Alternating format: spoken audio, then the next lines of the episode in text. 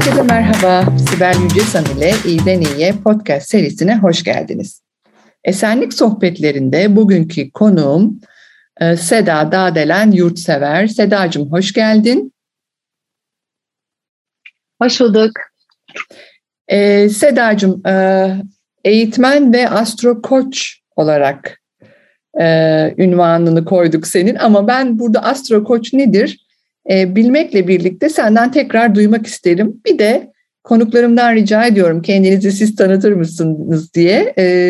Kendini birkaç cümleyle tanıtırsan ne güzel olur. Harika, hemen tanıtayım. Önce astrokoç nedir? Astroloji ile koçluğun birleşmiş olan bir prensip aslında. Kısaca astrokoç diyoruz. Benim bu 2011'de başladığım bir yolculuk ve ismini de aslında bir arkadaşımla birlikte bulduğumuz ve bu şekilde de devam ettiğimiz bir yaklaşım biçimi. Kendimle ilgili çok kısaca bilgi vermek gerekirse, bir terazi burcu, yükselen yayım. Tabii ki bir astrolog nasıl konuşacak, böyle konuşacak.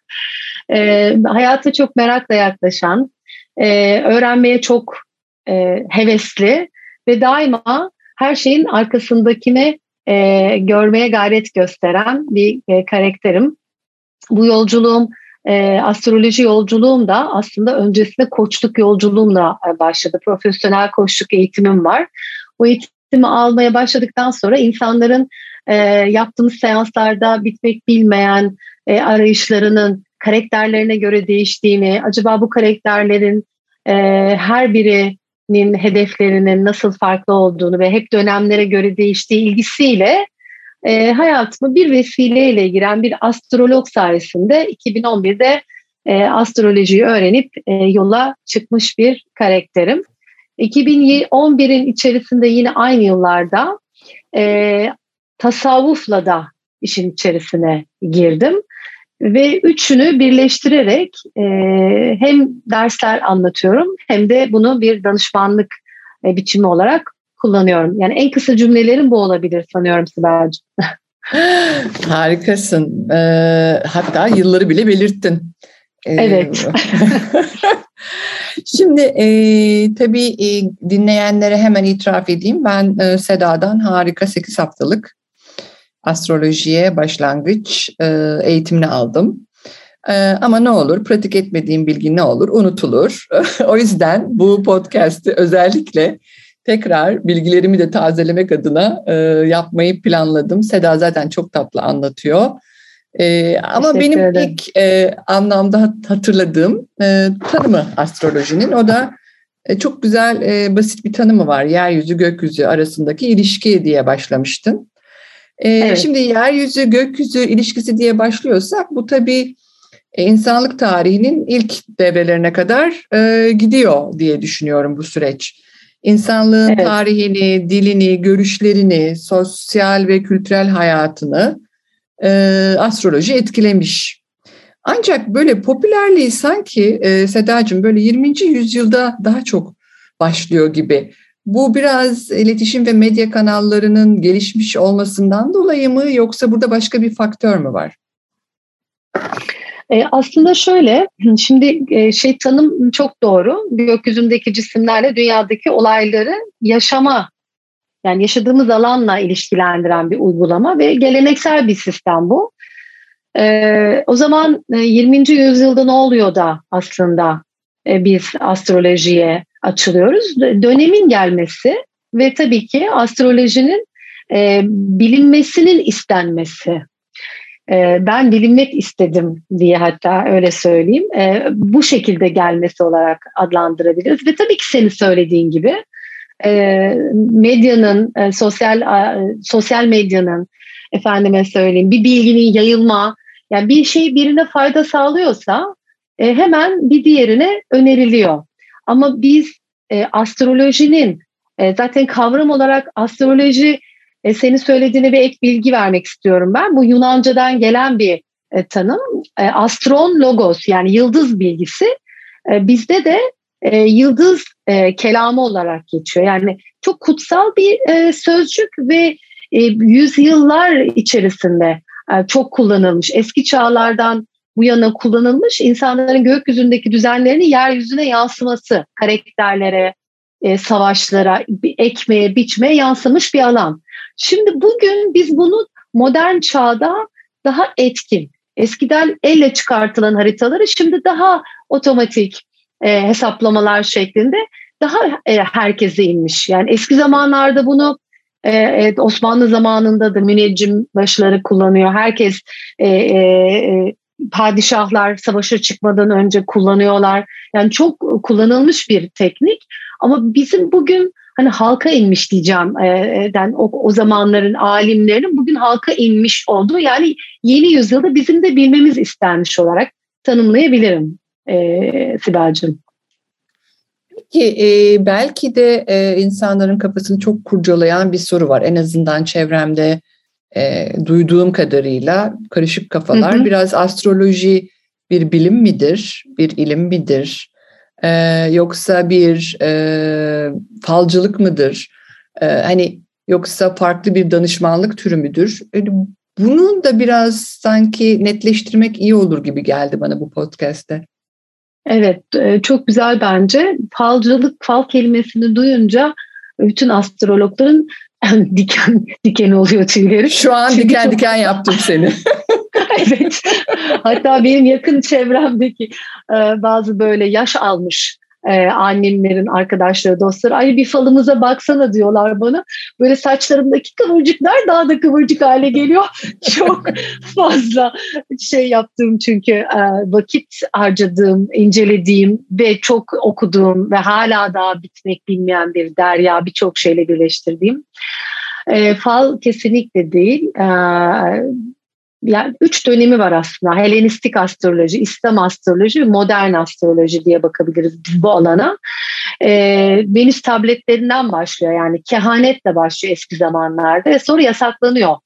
Ondan sonra moderne geldiğimizde işin içerisinde şey var, karakter analizi var. Kişinin karakterine göre hareket etme. Yani neyi anlatıyor biliyor musun aslında? Astroloji aslında kişinin bilinç altında yatan temayla doğasına ait, yani kişinin içinde barındırdığı doğaya. Örneğin sen bir senin karakterin hareketli, hızlı, çevik. İşte benim karakterim uyumlu ve ahenge arayan. İkimiz birbirimizin gölgesiyiz. İşte bu bizim bilinç dışımızda kalan temamız haricinde doğamıza da ait birçok bilgiyi barındırıyor. Bir de yetenekleri var kişinin astrolojide. İzlemesi gereken yolları var. Birçok bilgi var aslında işin içerisinde. Onun için fal demek çok yanıltıcı bir şey olur. İlim demek de çok güzel olur. Neden bilim değildi ilim sorusu bana çok gelir. Bilim matematiksel ispat edilmiş bir şeydir. Aslında bence astroloji matematiktir. Yıldızların birbirine uzaklıkları hesap edilerek bulunmuş bir şeydir. Ve geçmiş bilgilere göre ispatlanır. Öngörüm tekniğidir çünkü. Ama bilim kıvamına gelebilmesi için herhalde daha çok makalem olması gerekiyor. Yani sen mühendis olduğun için belki bu noktada sen birazcık daha destek atabilirsin diye düşünüyorum, almış olarak eğitimi. Evet, çok çeşitli testlerden geçip bir takım verilerle desteklenmiş olması gerekiyor. Dolayısıyla aynen, o kısmı çok kolay değil sanırım astrolojide. Bundan dolayı ilim kategorisine oturması daha iyi. Fakat şimdi böyle söyleyince hadi bir şey tamamlayalım. O da astroloji nedir, ne değildir. Çok fazla astroloji eğitimi var. Çok fazla astroloji konuşuluyor son dönemde.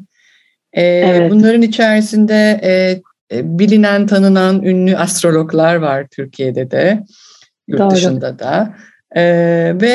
Bazıları da inanılmaz netlikte konuşabiliyorlar. Yani şu olacak, bu olacak, Türkiye'nin başına bunlar gelecek gibi ve bunların içerisinde çok da duymayı istemeyeceğimiz, bizi zorlayacak olumsuz şeyler de var. Artık buna ne diyoruz bilmiyorum, kehanet mi? Ama evet, yani bu tabii biraz insanların kafasında belki astrolojinin imajını zedeliyor olabilir mi diye sana sormak istiyorum. Evet, şöyle diyeyim, çok haklısın. Var, evet, birçok var. Bir de herkesin astrolog olarak kişilerin kendi alanları var Sibel. Şimdi önce şeyi söyleyeyim. İnsanların ümitlerini kıran yapılan yayınlarda bunlar neye göre konuşuyorlar? Hani neye göre, ne görüyorlar da diğerlerinden? Mesela ben Seda böyle konuşmuyorum, anlatmıyorum. İşte o neden söylüyor. Şimdi bizim elimizdeki veri geçmişte yaşanan biz şu anda gökyüzünün üzerimizde bir gök dönüyor. Gök kubbe daima dönüyor zaten. Gök kubbenin üzerindeki gezegenlerin adları üzerinde gezdikleri süreç içerisinde bir şey yaratıyorlar, bir enerji alanı yaratıyorlar. Bu insanın ve tabii ki haritası olan her şey, dünyanın bir haritası var, ülkelerin bir haritası var, hepsi etkileniyor. Ve geçmişte yaşadıkları dönemleri de iki büyük hareketle algılanıyor. İşte bu Satürn gezegeninin 2,5 yılda bir yer değiştirmesi, bundan 30 yıl önceki bir döngünün değiştirdiği zamana götürüyorlar. Ve o dönemde olan olaylara göre, bugünkü yüz düşümüne göre bir bilgi çıkartıyorlar. Şimdi ben tasavvuf alanında oradan destek alıyorum Sibel. Yani bizler öngörüm yapabiliriz, bir şeyleri olma olasılığını söyleriz ama bir astrolog kesinlikle şu tarihte şu olacaktır diyorsa bence durup bir düşünmek gerekiyor. Bu kadar netlik yok çünkü. Zaten bu kadar netlik olmadığını hani alimlerin yapmış olduğu çalışmalarda da görüyoruz. Bizim bulduğumuz bir şey değil bu. İşte diyorum ya, İslam zamanında kullanılmış, Helenistik zamanında kullanılmış, tam Mezopotamya zamanında, Göbekli Tepe'de bununla ilgili veriler var şu anda. Onun için astroloji, kehaneti yapan kişinin, ben hep derim ki kötü söz söyleyenin kötüsü de ona aittir. Bu kişilerin sözlerini belki çok kızıyorum çünkü deprem olacak, işte İstanbul yerle bir olacak. Mesela ne ürkütücü bir şey. Şimdi sen ne kadar insanlara esenlik vermeye çalışıyorsun düşün Sibel'cim.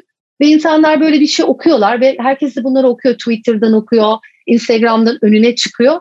Ve o kişilerin eğer su burçları yüksekse endişe oluyor. Endişe de hayatları içerisinde sağlık problemleri yaratıyor. Yani astrolojideki bütün bu insanlara saygı duyuyorum ama hayatın içerisinde ilahi bir iradenin bizi koruduğuna, her şeyin de iç içe olduğuna inanıyorum. Bir şey eksilse mutlaka artısı gökte vardır. Buna inanıyorum ve böyle zaten.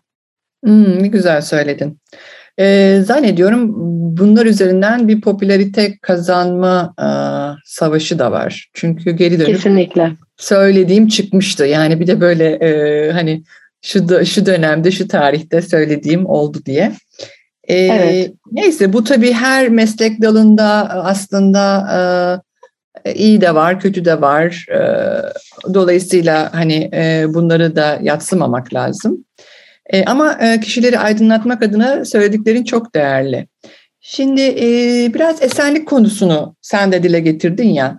Esenlik konusuyla astrolojinin bağını biraz deşmek istiyorum seninle birlikte. Şimdi büyük bir keyifle. Astroloji bizim iyi olma halimizi nasıl destekler? Şöyle, aslında astroloji benim yola çıkış amacım bu. Astrolojinin etrafımdaki karakterlerin, çalıştığım insanların aldıkları ya da akrabalarımın aldığı danışmanlıkların sonrasında hayal kırıklıkları uğradığını söylenenlerden. Bir de söylenenler de öyle olmuyor bu arada.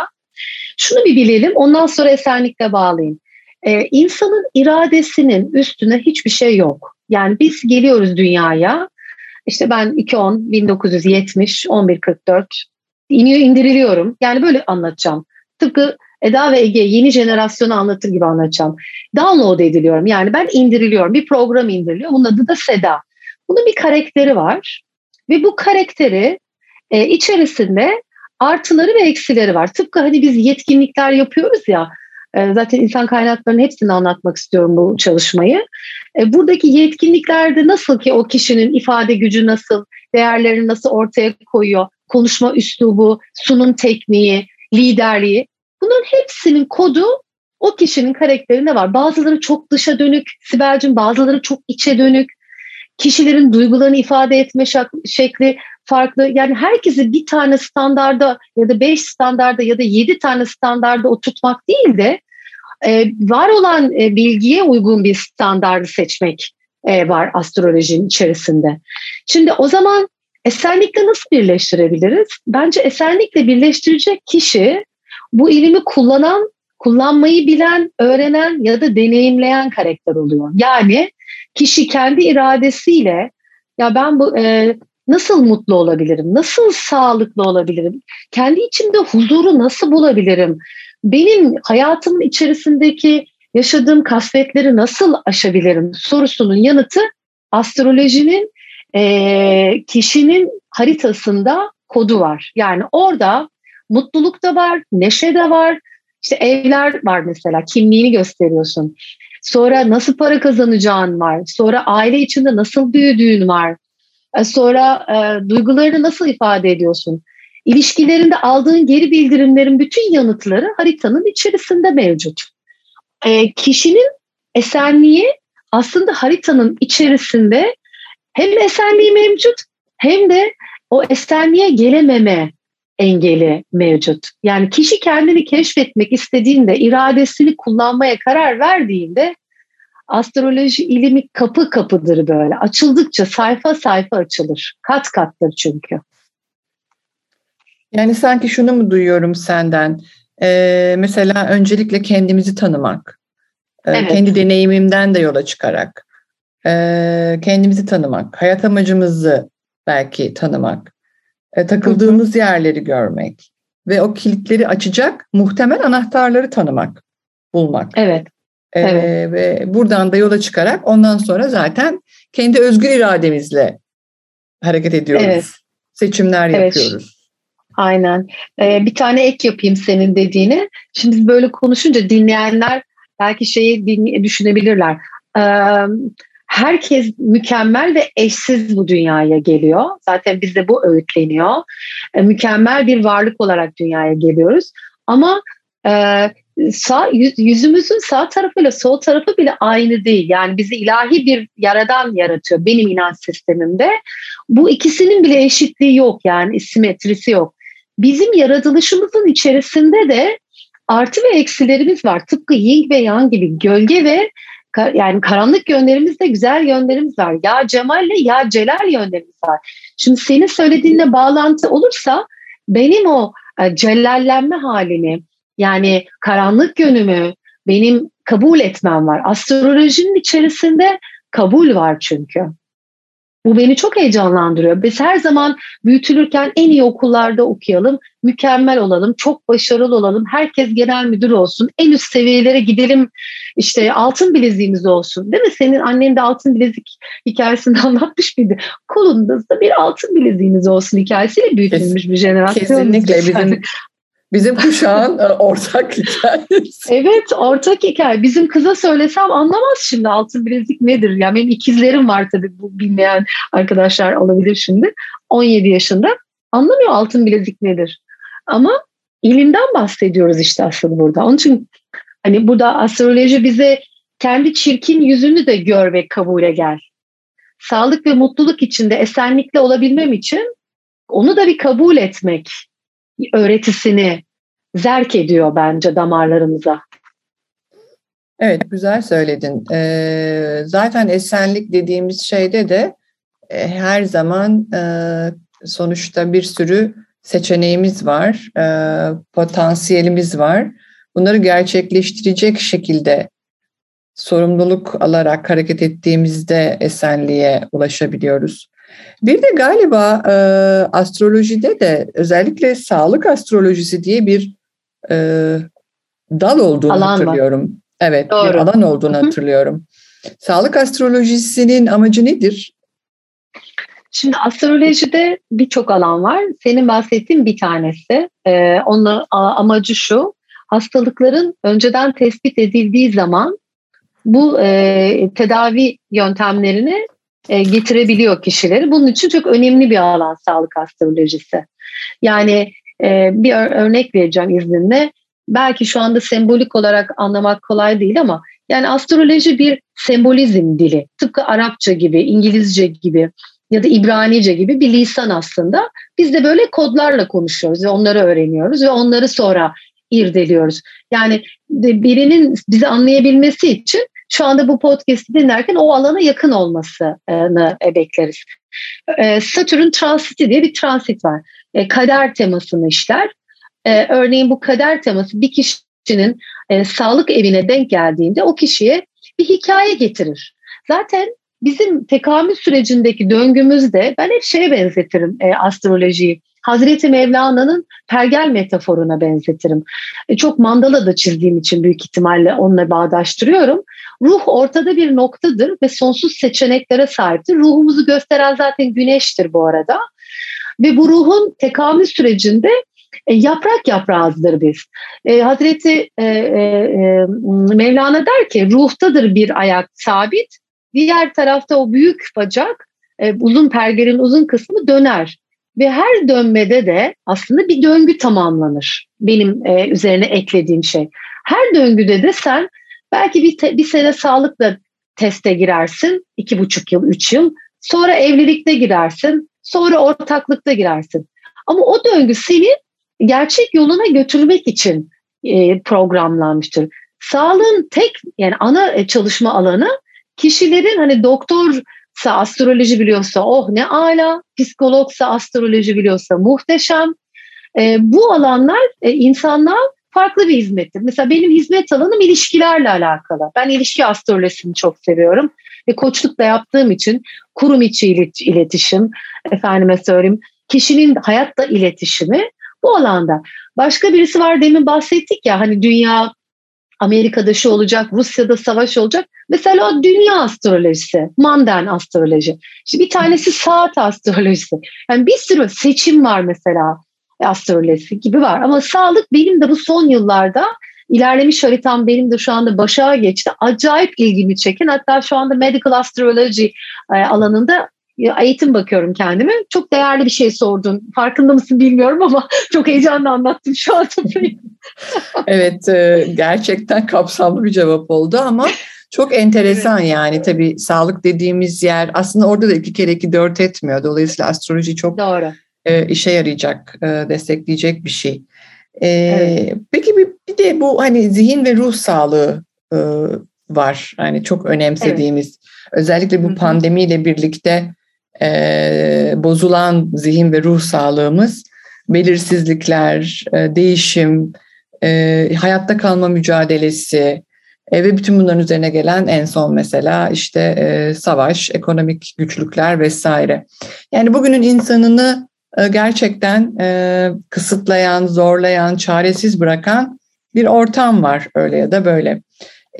Burada astroloji nasıl yardımcı olabilir zihin ve ruh sağlığına? Peki ben şimdi kendi bildiğim alandan başlayıp biraz yukarıya doğru çekmeye çalışacağım bu sorduğun soruyu.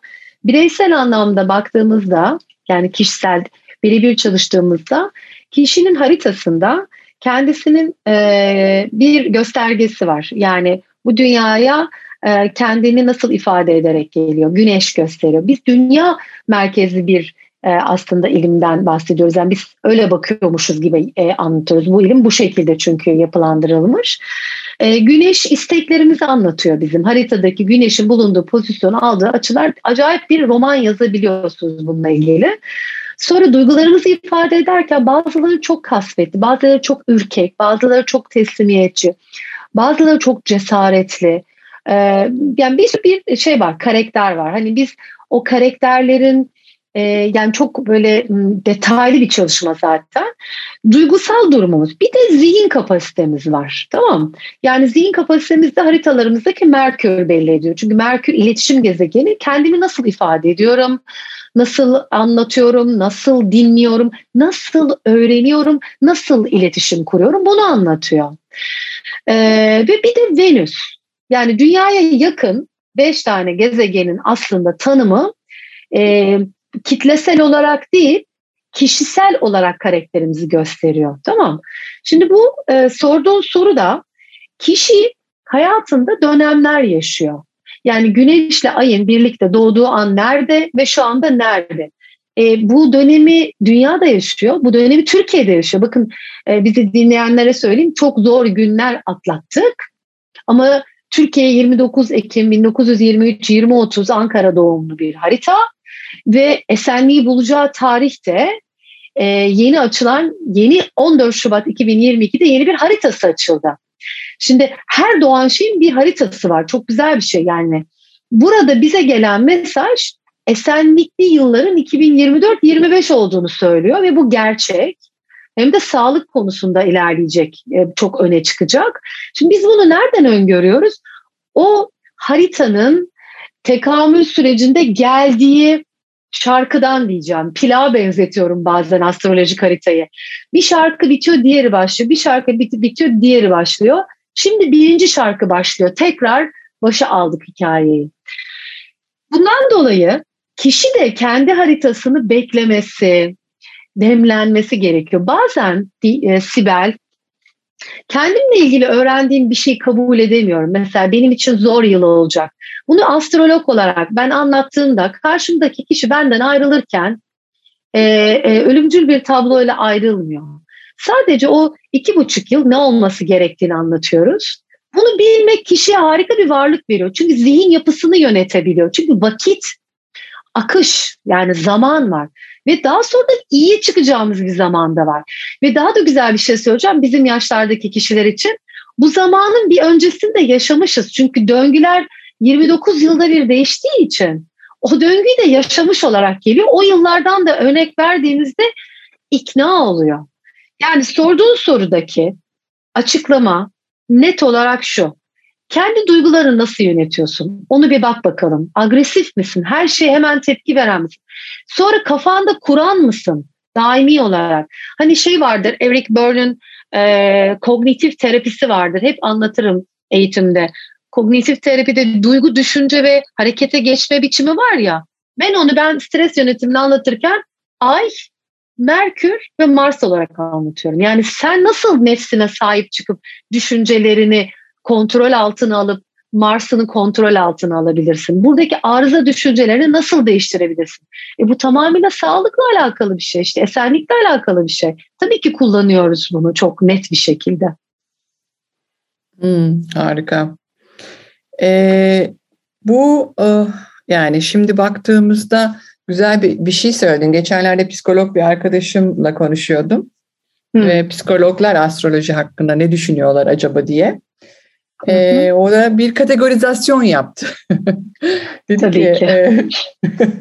Biliyorsun seviliyor o şeyler, sınıflandırmalar.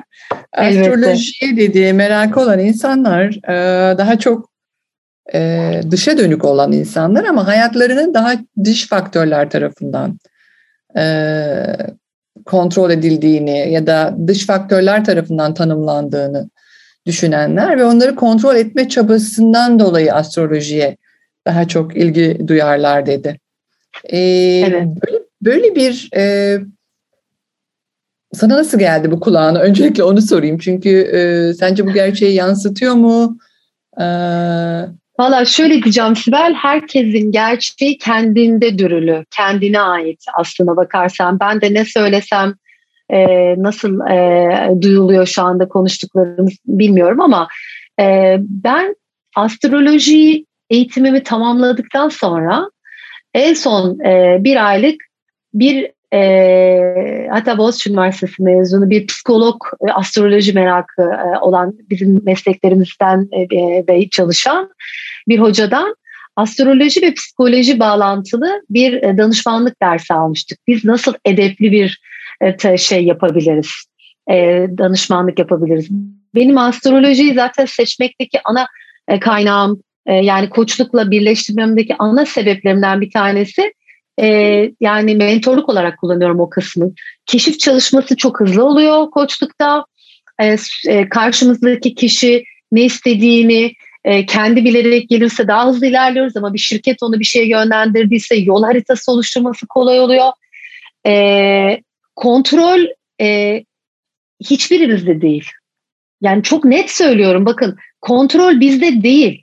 Bizim kontrolün bizde olmadığını anlıyoruz. Biz birisine olası enerjinin nereden geldiğini, sağlıktan sınanacaksın diyoruz. Biz gidip de sağlıklı bilmem nerede bilmem ne bir şey olur diyemeyiz. Yani Deriz ki sağlıkta böyle bir şey olabilir. Hadi şuraya biraz şeyi söyleriz. Uzuvları söyleriz. Çünkü biliyoruz onları. Ki benim başıma geldi. Çok net bir şekilde geldi. Ve çok da enteresan, yani bir ders anlatırken tam evlenmek üzere olan bir katılımcımızın sorduğu bir sual çat diye açtı. Sen beni çok iyi bilirsin. Ben çok cömert bir kişiyimdir bilgiyi verme konusunda.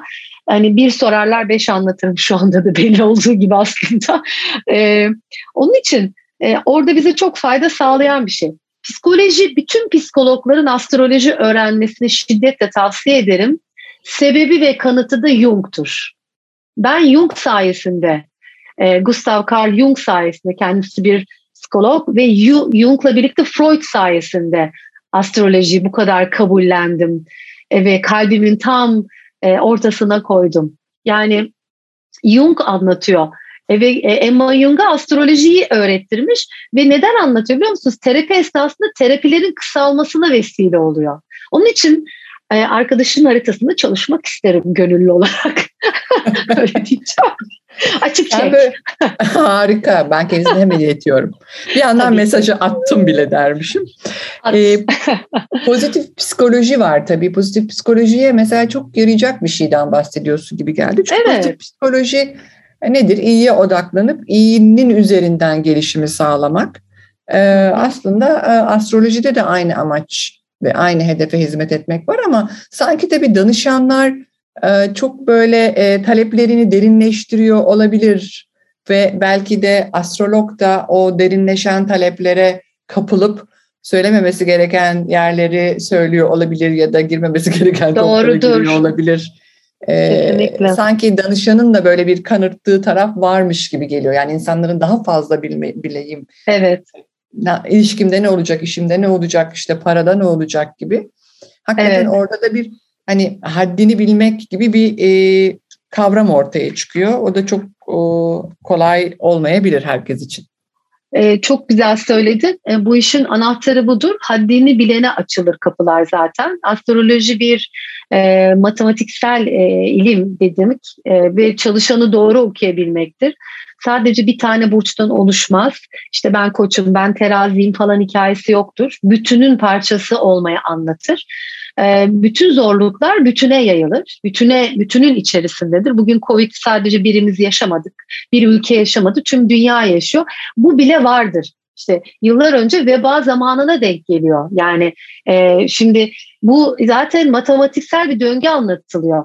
Sadece bu döngünün içerisinde ne yapsın? Bazıları da ispat etmeye çalışıyor. Belki de o insanların da görevi, bu ilimi kullanın, hayatınızın kalitesini yükseltin.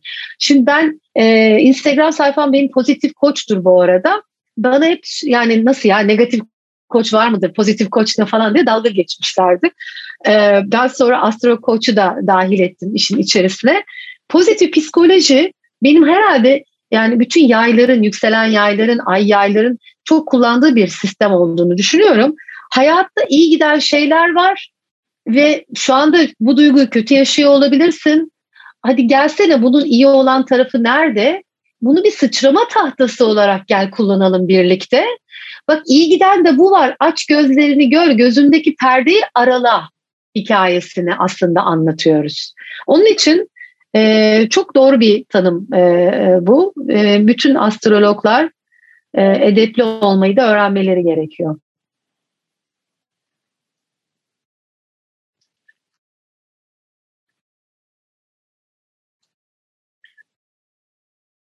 Koçlukta da aynı mantık tabii ki. Koçluk yaklaşımına da çok uyuyor söylediğin. Çünkü kişinin potansiyelini ortaya çıkarmak için aslında tabii ki hep o güçlü karakter yönlerinden yola çıkarak, onlardan destek alarak onu ilerletmek, ilerlemesine birlikte tanıklık etmek. Valla çok güzel konuşuyoruz. Saate bakıyorum. Sanırım biz bir 40 dakikayı doldurduk Sedacığım. Ama... Wow. Son olarak neler söylemek istersin? Yani bizi dinleyenler neyle ayrılsınlar, nasıl yararlanabilirler astrolojiden ya da nereden başlayabilirler? Bazılarına karmaşık geliyor. Bana hala karmaşık geliyor mesela. Ne yapmak lazım? Yani şöyle söyleyeyim, eğer içlerine birazcık bir merak uyandırdıysak önce bir haritalarını çıkartıp güneşleri nerede, ayları nerede, merkürleri nerede bakmalarını öneririm. Astrolojiyi illaki biz astrolog olsun diye de anlatmıyoruz.